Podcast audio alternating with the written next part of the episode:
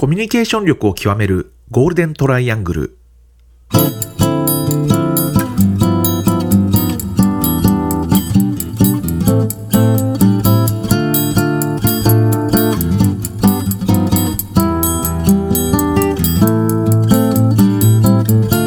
仕事でコミュニケーションを扱う3人がこれまでの経験や最新の話題を語りながらコミュニケーションとは何かを一緒に考えていくポッドキャストです。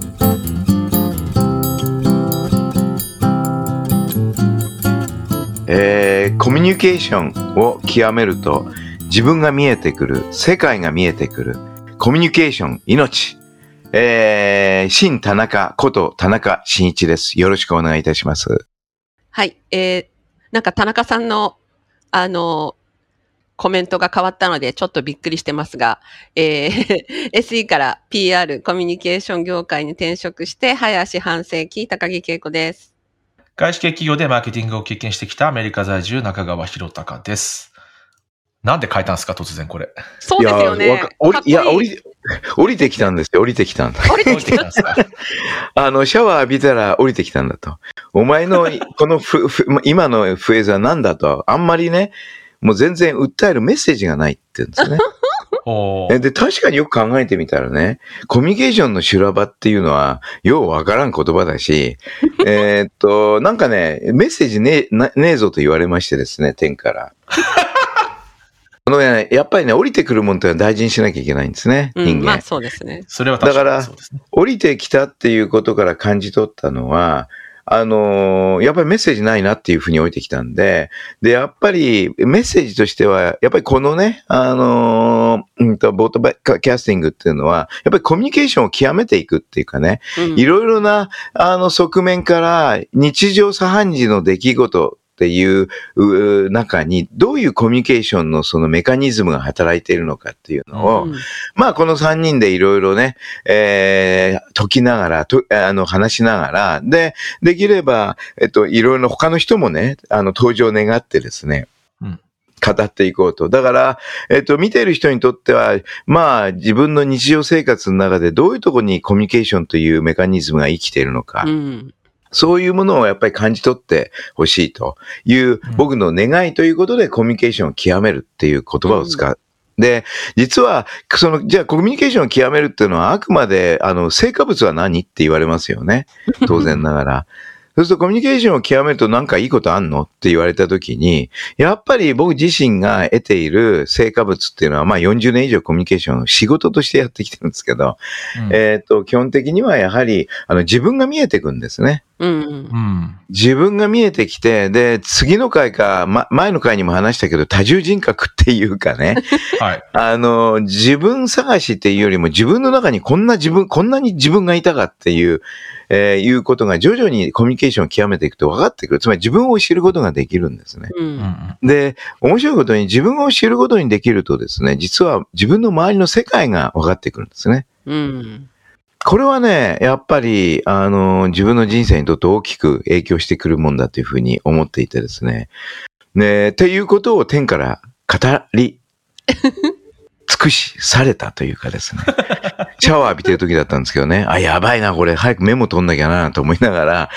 あの、こう、ここういうメッセージをいただいたんですね。ですから、えっと、いや、これはもう心機一転しなきゃいかんなと。シャワー浴びてる時によくメッセージが降りてくるみたいなこと言ってますもんね、田中さん、ね。そうですよね。やっぱりあの人間って、僕の場合はそうですけど、多分皆さんもそうだと思うけども、あの、起きたてっていうのが一番いろいろなね、ものが降りてくるんですね。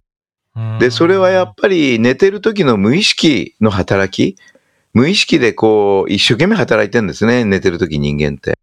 うん。無意識がね、一生懸命働くんですよ。で、その中で、あの、意識があった時に、いろいろ受信した、いろいろなものの発想とか、そういうものっていうのを、あの、無意識が、なんかね、き漢字的に言うとね、整理してくれる。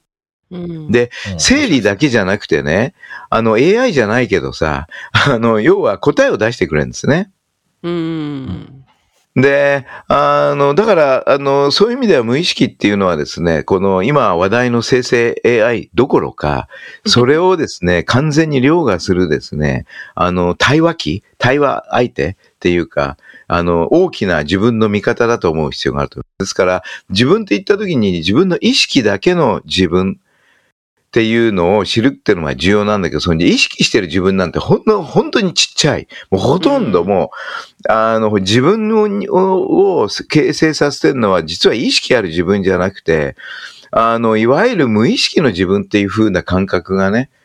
最近富に。で、そうなると、やっぱり自分を知るっていうのは、その無意識、意識する自分だけじゃなく、自分の無意識の世界にもこう、もう少し広げていけるっていう。そうすると自分が生きている世界ってどういうもんなのかなっていうのが、なんとなくイメージできてくるっていうのが、この言葉ですね。つまり、うんえっと、自分を知ることができるし、さらには世界を知ることができる。で、これはやっぱりコミュニケーションを極めていくっていうのにつながってんだな。うん。こんな感覚ですね。なるほど。だから、まあ今日は別に、えっと、いろいろあれですけど、まあせっかくなんでね、降りてきたわけですから、やっぱり、えっと、お降りてくる、よく、あの、志っていう言葉をリーダーシップ論で話をしますよね。で、そういう時に、志を持て志を持てってね、あの、人が言うんですけども、うんうんそうみんなね、大きな勘違いするんですよ。あ、志を考えなきゃいけないんだって一生懸命。うん俺の志はこうですっていう、そういうですね、安易な志がどんどん出てくる。ね、で、本当にそういう安易な志っていうのはですね、後々を引きまして、うん自分のやっぱり生き方に大きく悪影響をし出しますね。そういう単なる安易な志って。で、志ってよくお僕なんかも聞かれるんだけども、何ですか志志っていうのは自分の限られた頭でね、考えるもんじゃなくて、しかもその頭で考えるっていうのは意識してる自分の頭ですからね。うん。他にも無意識っていうせ自分がいるんですよ。で、それをも考えずにですね、単に意識している自分の頭だけで志をひねり出したとしても、ろくな志出てきません。ってことは、降りてくるっていう感覚を伴った志っていうのが重要なんですよ。人間ってうんよく、あ、降りてきたとかね、なんかこう、うんうん突然こう悟ったじゃないけど、うんこう来るじゃないですか。はいおーっていう感じ。で、それは、やっぱり降りてくるっていう感覚。で、その、うんえー降りてくる時をな感じる頻度が一番高いのは僕にとってはシャワーなんですよ。で、それは、その前までは無意識の自分っていうのが動いてたわけですね。うん。だから、そういうね、じそれが僕は志の自分ごと化っていうことで、うん自分ごと化できないこ志なんていうのは、もう何の役にも立たない。というか、害あってり 一切なし。ね。で、それをね、あの、パッと考えたとき、昨日かな？あの、あんまり好きじゃない、えーっと、どうする家康を見てて、あの、いや、ね。今までずっと見てきて、なんなんだこれはってね、全然ここ、あの、リーダーたちが志がないんですよ。みんなね、なんとかな、あの、信長なんてすごい志持ってんだけど、あそこで表現されてる信長っていうのは、まるっきりもう、暴君一辺倒っていうかね、絶対的に俺が偉いんだっていう、そそういう志で、それでて天下取るんだっていうふうに描かれてるね。で、あまりにも、えっ、と、志が、えっ、と、ひひどすぎるっていうか、少なくとも僕僕が感じはね。えーで、家康自身も、志、志って言っても、あっち行ったり、こっち行ったりって言って、本当にどうするのっていうタイトルは非常に合ってるんですね。あの で、昨日はちょっと目覚めたのがですね、これ降りてきたって感覚で降りてきたのがですね、秀吉、えー、諸剛を演じてる秀吉ですね。彼はね、ちょっとね、僕にとって新しい秀吉像をね、気づかせてくれたっていうところで、まあ僕が見たのは、まあ僕はあの、毎回見ないんですね。あんまり気に入ってなかったから。だから、あの、録画してたやつを撮って、昨日はね、朝鮮出兵、それから撤退のところの、いわゆるひ、えっと、家康が還元する秀吉に、っていうようなところ。で、あと、チャチャがだんだんなんか悪そうになってきたっていうね。そういうところだったんだけども、それしま見てないんでね、その後これからちょっと見なきゃいけないんですけど、そこまで見て、少なくともね、秀吉の僕の思ってたイメージ、今まで持ったイメージに新たなチャプターを加えたなっていう、うん。面白かったですね。で、それは何かっていうと、さっきの志にも関係するんですけども、あのね、やっぱり、僕は信長は偉かった。信長の、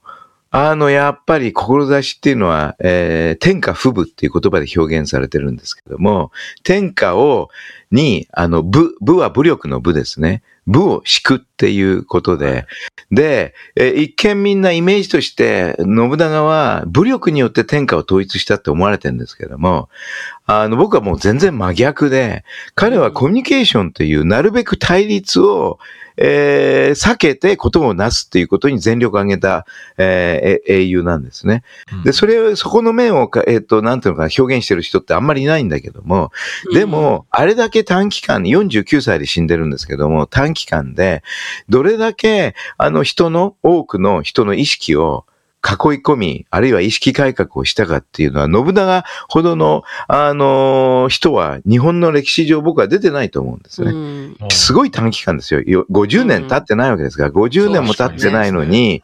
一挙に天下が統一されるような意識をですね、日本全国に広めたっていうのは僕はすごいし、それをドライブしたのがやはり彼の志なんですね。ですからうん彼の志というのは本間門っていうことですね。ところが、秀吉、あの、諸強演じる秀吉はですね、何が面白かったかというと、やっぱり秀吉は信長の意思をつ、意思というよりも信長の持っていたアイディアを全部借りて、で、その後の天下統一をこう動かしていったっていうことで、うんあの、ある程度統一するまではすごく良かったんですね、秀吉。うんさすがにすごい。あの、昨日のえビデオでも、えー家康がね、えっ、と、還元するときに、えーいわゆる秀吉のお前の強さはどこに行ったっていうね、うんことを言ってたんだけども、あの、秀吉はそこまではすごく良かったんですよ。ところが、天下統一してトップに取った、えーは、だった瞬間に彼の志が、実に本物というよりも借り物だった信長から。ううんんそうすると自分がトップになったら、先をどうすればいいのか分かんなくなるわけですよ。うんうんで、信長は本当に、えっと、秀吉に言ったのかどうかは知りませんけども、のよくいろんなあの本を読んでると、やっぱり信長はその先を考えてることは事実なんですね。うん日本というものを統一した先を考えてる。でそれがどのぐらいまで明確に認識してきたかっていうのは僕は読み、まだ読み取ってないんですけども。でも、少なくとも秀吉はそれを追っかけたんでしょうね。自分で考えたんじゃなくて、信長が持ってた志をそのまま借りてやったと。うんで、昨日見たその、室えー剛の秀吉っていうのは、実は借り物の志でやってきた秀吉が、実は借り物だっていうことによって、これから先どうすればいいか分かんなくなっちゃった。うんじゃあ、朝鮮出兵やっていうバカな判断を出した。で、ましてや朝鮮、えーから撤退するっていう、ここあたりを実にうまく演じてる。そういう秀吉を。つまり、俺は、俺の志は借り物だって、事実かどうかは別ですよ。でも、俺の借り物だったんだっていうことを、あの、思った、を表現した秀吉っていうのは、何がやっぱり面白かったかというと、自分に対して気づきとかを与えてくれるんですよ。そういう秀吉の姿を見ると。うんどういう気づきかというと、やっぱり志ってほんまもんじゃダメな、じゃなきゃいけないんだと。うん。で、さっきの話ですよ。要は、自分ごと化してないと、志っていうのは、結局は行き詰まる。う。うんんっていう話。これがね、やっぱり、その、なんていうんですかね。あの、僕にとっては面白かったですね、昨日。あ、なるほど。うんだから、気づきを与えてくれるっていうのは、これコミュニケーションで気づきを与えてくれるっていうのはもう本当にえー戦略兵器ですよね。要するに気づきに、気づきを与えられると共感するとか、これだけ僕は、えっと、家康どうするを批判、今までね、混じってきた男がですよ。ね、あの一作の諸強の秀吉を見て、あの、お気づきを得たぞっていう番組、それが事実か事実じゃないかは意味ないんですよ。うんうんそのドラマがどういう気づきを僕に与えてくれたかっていうのが、やっぱり一番重要なポイントじゃないですか。うんうん。だからそういう意味ではね、昨日、昨日というかその朝鮮出兵撤退のところの、あの、家康どうするはね、あの、なかなか秀逸でしたね。な。なんか、ムロさんにそのコメントを聞かせてあげたいですね。いや、でも。ここま、でなんかすごい深く、深く分析しですよね。て、すごい、あの、ね、ムロさんの演技を素晴らしいって多分コメントしたらすごい、ご本人いや、でも本当当素晴らしい、す素晴らしかったです。久々に、ああ、なかなかすごい。っていうか、僕にとって一つさっきも言いましたけど、秀吉、まあ昔から僕好きなんでね、その、信長、秀吉、家康っていうのは、その中で新しいチャプターを秀吉像の中に加えてくれたっていう。ほら、感謝ですね。うん。だから我々やっぱり志っていうのは僕じ人間誰でも持た持たなきゃいけないってことだと思うんですね。だって人間って自分の人生のリーダーじゃないですか。はいはい。一人一人が。だから、なんかね、管理職以上がリーダーだとかね、社長がリーダーだとか、そんな話はなくて、あの、我々一人一人がみんなリーダーなんで、だから、リーダーである限りやっぱり志を持つってことが重要で、で、志を持つっていうのは、降りてこないとダメよって話ですよ。うん。うん。だからそんな感じじゃないですか。で、そこを紐解いていくと、なんなんとなく今度は、その、意識する自分だけじゃなくて、えーっと、意識しない自分っていう無意識の世界の自分の存在に気がつき、で、それを気がついてどんどん深掘りしていくと自分っていうのが、いや、実はいろんな人格からなってんだなっていうことに気づき、で、そういう人格がだんだんだんだん、あの、今僕の中ではもはや名前をつける、ことができないほど増えちゃって困ってんですけど、自己増殖しちゃって。あの、もうか、数も数、もう把握してません。もうどんどんどんどんね、増えていくって感覚ですか。だからこのまま行くと精神分裂になっちゃうかもしれませんが、その時はすいません。気をつけてくださいね。はい。で、そういう風にね、なん、なんとか自分が分かってくると、やっぱりね、やっぱ世の中が見えてくる感じがするんですよね。うん。だからそれがね、面白いですね。そういう、いかいかがでしょうね。自分が独演会しちゃってる感じで、だんだん、あの、気持ちがですね、いや、き聞き入ってはいるんですが、なんかね、私はね、きどっちかな逆説的にというか、あの、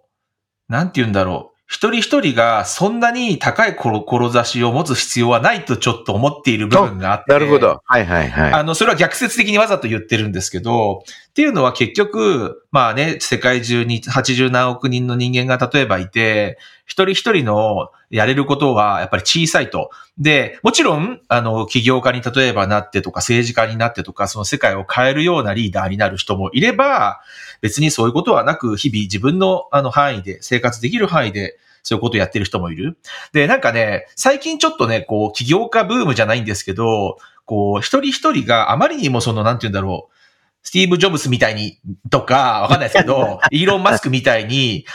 なった方がいいみたいな感じのことを言っているような気がして、私はちょっとそれには反対で、それってあの、自然にそういう、こう、なんていうんですか、こう、ヒエラルキーではないんですけど、そういう役割の人が多分社会にはいると思うんですね。そういうふうにた世界の頂点に立つような、政治の頂点に立つような人もいれば、それをこう支えていく側の人もいる。なんかそれをなんかあまりにもそのリーダーであリーダーシップであるとか、まあアントレーナーシップであるとか、なんかそういうところにばっかりフォーカスしてしまうと、なんかみんながそっちに行ってしまうと、やっぱりもっと他の歯車も必要だよねっていうのは思っていて、それ、それこそ私、それが、例えば先進国の問題、例えばその、知的な労働ばっかりやってしまって、その、どちらかというと、その体を動かすような労働者が足りなくなって、結局、海外からそういう人材を入れなくてはいけない。まあ、アメリカもまさに私それだと思ってるんですけど、うんその、職業に対する規制みたいなのがちょっと出てくるんですよね。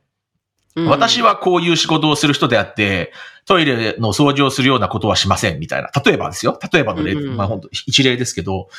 なんか私それはちょっと嫌だなと思っていて、そのあまり志がとか、そういうなんかこう、高いことを言い始めてしまうと、なんかそこにこう、結局差別ではないんですけど、区別意識は絶対生まれてくるなと思ってるので、なんか私はなんかあんまりそうなんだろう、結局人間なんて、あの本当に、この長い歴史の一瞬しか生きていない小さな存在なので、あんまり大きなことを考えず、自分のできることというか自分の身の回りの自分のやりたいこと、自分がこういうふうにしたいと思うことをやっていけばいいのではないかなと思っていたりもします。うんうんでもそれはすごくいい逆説的質問でありましてですね。うん。実に、あの、僕も今その話を聞いて、あなるほどと思ったのが、やっぱりあの、志にはですね、はっきり言って上下関係ないんですよ。うん。そうなんですよね。つまり、あの、どんなことでも、やっぱり志っっていう、えーことがつ通じるわけ。例えば、あの、身近なところでね、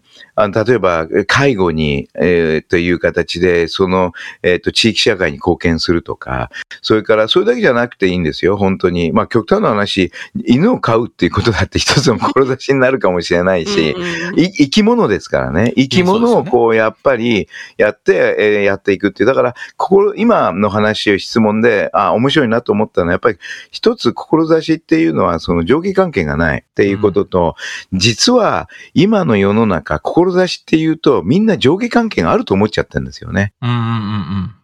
多分。だから、ひろ、ひろちゃんが今言った話っていうのは、実はすごく本質ついていて、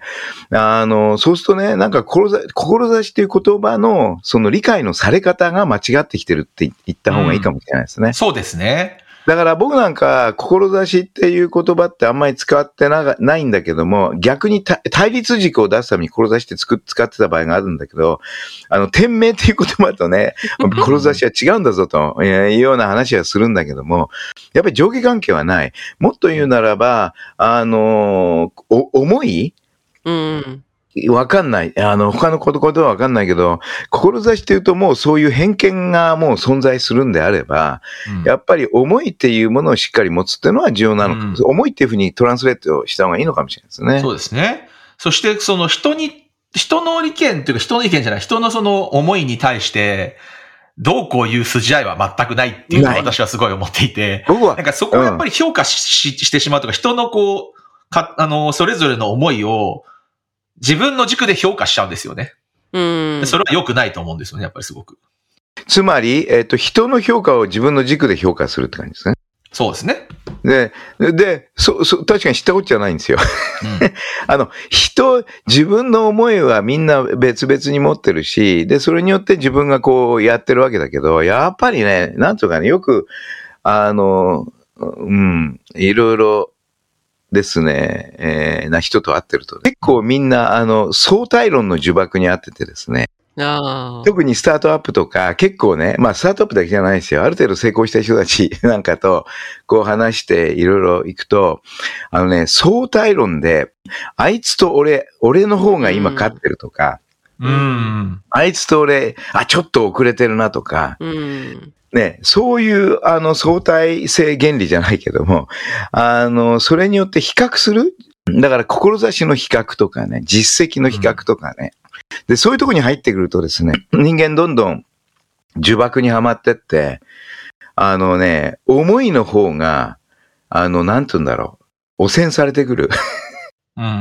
自分の純粋な思いっていうのが破壊されてくる。うん。あの、例えば、あの、ほ本当にささやかな思いなんだけど、周りから、お前はこんなちっちゃな志しか持てないのかなんて言われて、うん。自分が持ってる思いが破壊されてしまうとか、自分自身が周りから言われなくても自分自身がそう思っちゃうとかね。うん。でもこれみんなあるでしょみんなその人間の差がなんですよね。だから、あると思います。そこをどう向き合うかっていうのはうん結構実は、まあ、あのね、まあ煩悩みたいなもんですよね。こことどううん毎日向き合うかっていうのは本当これ煩悩で、あと、だって僕だって思うもんね。あ、なんでだ？とね。えー俺がせ先手打ってこれやったのになんであいつはあんなにうまくやって大きくして上場しちゃったのかとかね。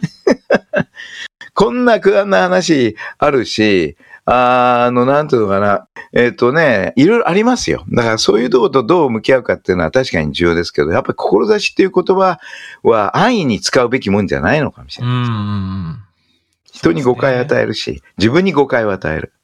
あの、私が最近、たまたまなんですけど、こう、今年60歳になったとか、去年60年になったみたいな、その本当に還暦をちょうど、この今年去年ぐらいに迎えたっていう方たちとなんか、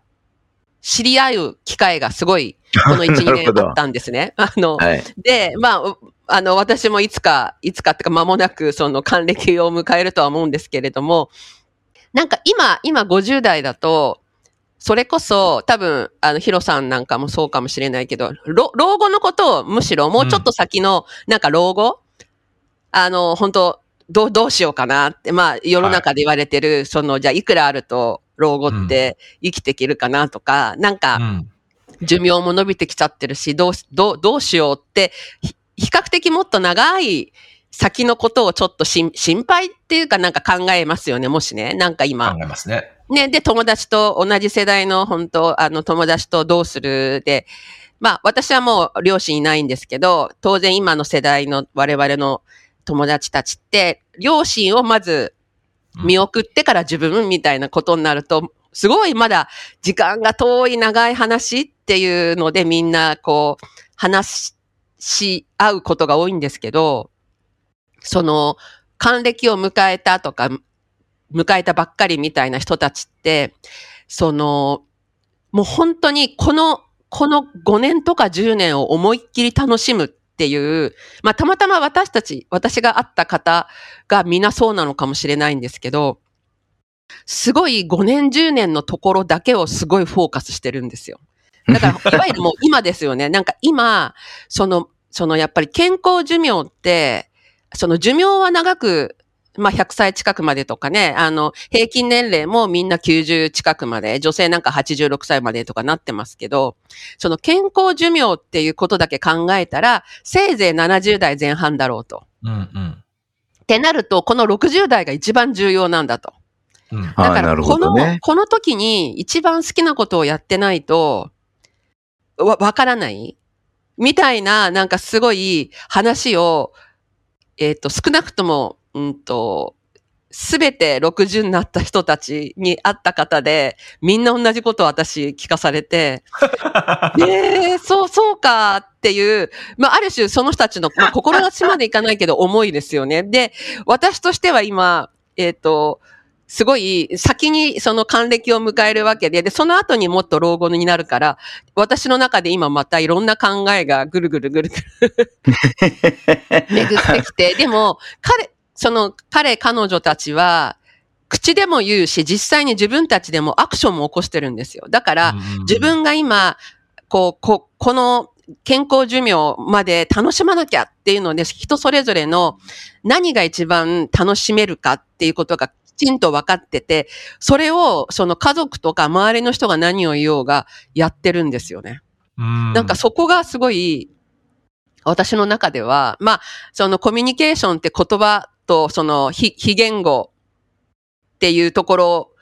も重要っていうところにつながると思うんですけど、まあ言葉とさらにもう行動で自分たちはその方たちはもう示してるんで、めちゃ、ゃくちゃ説得力があって、今私の中では一番、こう、こう、かかん、楽しく考えるなんか課題、課題を与えられたような感じなんですよね。うんあ、そうでしょうね。なはいなぜかって、まあ田中さんはちょっと過ぎちゃったかもしれなはいです。。還暦、私などはもう還暦とっくに過ぎちゃったんで。で、思うのは、あの、なんていうのかな、その背後にあるのは焦りでしょうね。うんああ。要するに、えっと、50代にいる時の焦りと、60代の時の焦りと、多分70代の焦りっていうのがあるんでしょうね。ああの、50代の時だんだんこう還暦に近づいてくると、えっと、焦るわけですね。で、より一生懸命やろうとするわけあ。です。うんえーで、一生懸命ややって実行する、できることだけ一生懸命やるという意味で、その焦りっていうのは僕はすごく重要だと思うんですね。うん。で、えつまりあと2年しかない、あと1年しかない還暦ね。うんで、そこをいろいろ一生懸命日々こう、えーと動くっていうことはすごく重要なんですけども、うん一方で気をつけなきゃいけないのが、還暦に近づいていくと時間がなくなっていくっていう概念になっちゃうんですよ。でね、あの、で、それまでこれやんなきゃいけない、やんなきゃいけない、これやんなきゃいけないっていう焦りがどんどんどんどん高まっていくんですよ。うん。で、えーっと、結果としては焦りがあるから行動し、いろんなことを、多分焦りがなければ動かなかったこともちゃんと動く。あっていう意味では効果があるんですが、一方で、うんその焦りがだんだん短くなって、ああ、あと6ヶ月、あと3ヶ月っていうのが、これが実は結構、そこをどう迎えるかっていうのがね。で、ここはね、わかんないけど、あの、なるべく早い時間、えっと、えっと、タイミングで、その焦りをなくす必要があるんです。へえ。で、それなくすつっていうのを、実際、まあ僕は経験したわけですね。還暦を迎えて。はい。で、還暦の後っていう話があったんだけど、還暦を迎えるとですね、何が見えるかっていうと、別の、せ、あの、ものが見えてくるんですよ、風景。はい。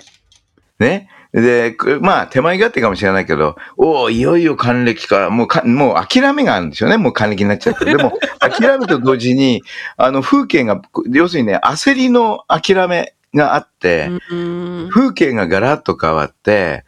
えー、やっぱりあれだなと、70代をどう過ごすかの勝負は60代だなっていう思いが出てくるわけです。新たなステージに上がったっていう、これはね、僕が50になった時も同じような感覚があったんですね。おー。50を迎える時に、えーって同じような感覚で焦って、でもパッと見たら、えっと、もう50って言ったらもう、これ、これ年寄りだろうって思ってたわけですね。もう、だって、えっと、普通の会社だったら55定年ってその当時言われてたぐらいだから、もうもうあれだってそういう先入観がたくさんあって焦りを起こしてんだけど、50になるとまた次の風景が見えてくる。それかうん。ら、あと、えっと、実際じゃあ60になったら本当に風景が見えてくるんですよ。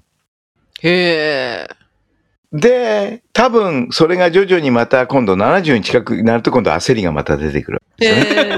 だ多分ね、この繰り返しだとは思うんですね。ただう、んあの、今を一生懸命生きようっていうのは僕は大事だと思いますね。そうですでよそうですよもっと大事なのは、5年とか10年っていうのもいいんだけど、ううんん。もっとね、短くして、おー。今いや、でもそうですよ。明日死んじゃうかもしれないんですから。そうそうそう突然、今日交通事故にあって。日、今日、今日、あるいはね、もっと短く言うならば、今。うん。だから、い僕、僕、なんていうのかな、この、あの、トライアングル大好きなのはですね、ゴールデントライアングル大好きなのは、結構ね、話したり、みんなとこう議論してると、結構ね、こうなんか、俺生きてるぜってのが感じるわけですよ。だから、これはね、結構ね、やっぱり、あの、議論すると面白いし、で、人間って、やっぱりね、発信しなきゃいけないんですよ、みんな。ああ、そうですね。発信するっていうの、あの、なんていうのかな、あの、いわゆる、えっと、発信するということを前提にすると受信が高まるんですよ。うんうんうんうん。ああ、それはありますね。あのね、受信をいくら貯めても発信は増えないんですよ。うん。努力しないと。ここね、うんすごく重要で、受信は増やすっていうのは重要なんですけども、受信、いわゆる感度っていうのをもっと高めるのは重要なんだけども、うん受信ばっかりしてても、えっと、えっと、受信にならないんです。うん発信するということを頭に入れてるから何を受信するかが出てくるんです。それは確かにそうですね。うん。このメカニニズムを考えると、こういう場で僕がどんどん話す。これはみんなね、あ恵子さんもひろちゃんもこう話すわけでしょ、ズで、話すっていうことはなんかネタを絶えず考えとくっていう話はいはいはい。で、うん、そうそうそうつながった結果としてね、だから結果受信なんだ。だから、うん重要なのはやっぱり発信ということを絶えず人間は生きるという意味イコール、い発信するっていうふうに置き換えるといろいろな場で発信していかなきゃいけないです。で、これはうんゴールデントラングルで発信してもいいし、プブログね、今戦略ブログっていうのを今、再び、あの、活性、あ、皆さん、あの、戦略ブログぜひとも 読んでください。せえっと、戦略的って入れちゃダメですよ。戦略ブログ、えっと、違う戦略コミュニケーションブログ、あるいは戦略コミュニケーションって書いただけで、基本的には、あの、グググるとすぐ出てきます、一番わか。りました。ポッドキャストのかい下のあの説明欄のところに URL 入れておきますから。あ、ありがとうございます。はい。少しびそうすると、ブログで発信する、トライアングルで発信する、いろいろな場で会議で発信する、トレーニングを仕事上でやってると発信するっていう、つまりそういうのっていうのが一つの、なんていうのかな、生きる実感につながっていくって感じは最近はよくしてます。まあでも確かに発信するから、普段からなんか意識がこう、意識でアンテナ立てておくというか、なんか面白いネタないかなとか入ってきたら、あ、これここで話せるなとかっていうのを、うんまあ、考えられるというのは確かにそうですよね。だからそういう意味では、やっぱり我々人間というのは表現する動物っていうか、絶えず発信っていう表現をね、表現をしながら絶えず発信してって、うんその中でこう生きていくんで、やっぱり発信なくしてね、えー人間なしっていうか、そんなやっぱり世界に我々生きてんじゃないかなと思いますね。うんだからやっぱり、き一日一日、あるいは今をね、えっ、と、ちゃんとそういう実感を持っていられるかどうかっていうのは鍵で、その鍵を握るのが発信ですね。うん。そういう境地に一応、あの、しばらく、還暦経てからしばらく経って、